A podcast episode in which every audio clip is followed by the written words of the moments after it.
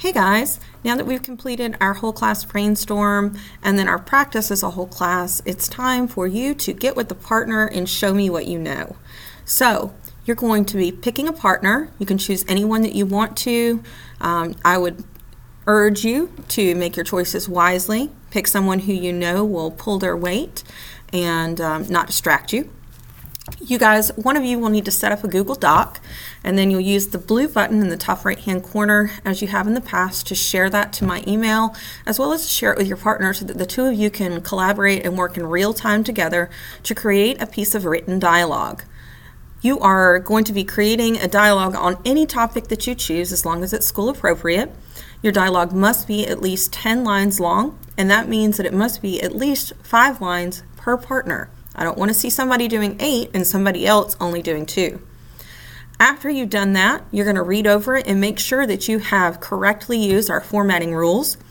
I would strongly encourage both of you to get on to the assessment page and look at the rubric for how this particular assignment is going to be graded.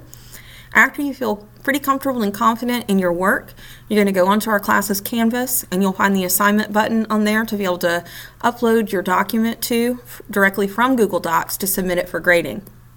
If you find that you run into some issues and maybe you're not understanding the formatting exactly, or let's say you got it down perfectly, but you're really wanting to do the um, most realistic, awesome dialogue that you possibly can. There's some great resources on the resources tab that you can go and you can look through that will help you either. Um, uh, finalize and, and really knock the dialogue format out of the park, or that will help you bring it to the next level.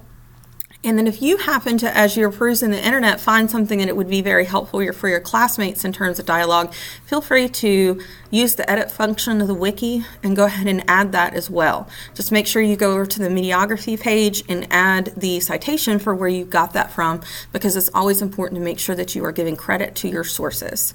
I look forward to reading your dialogue. If you have any questions, just raise your hand and let me know.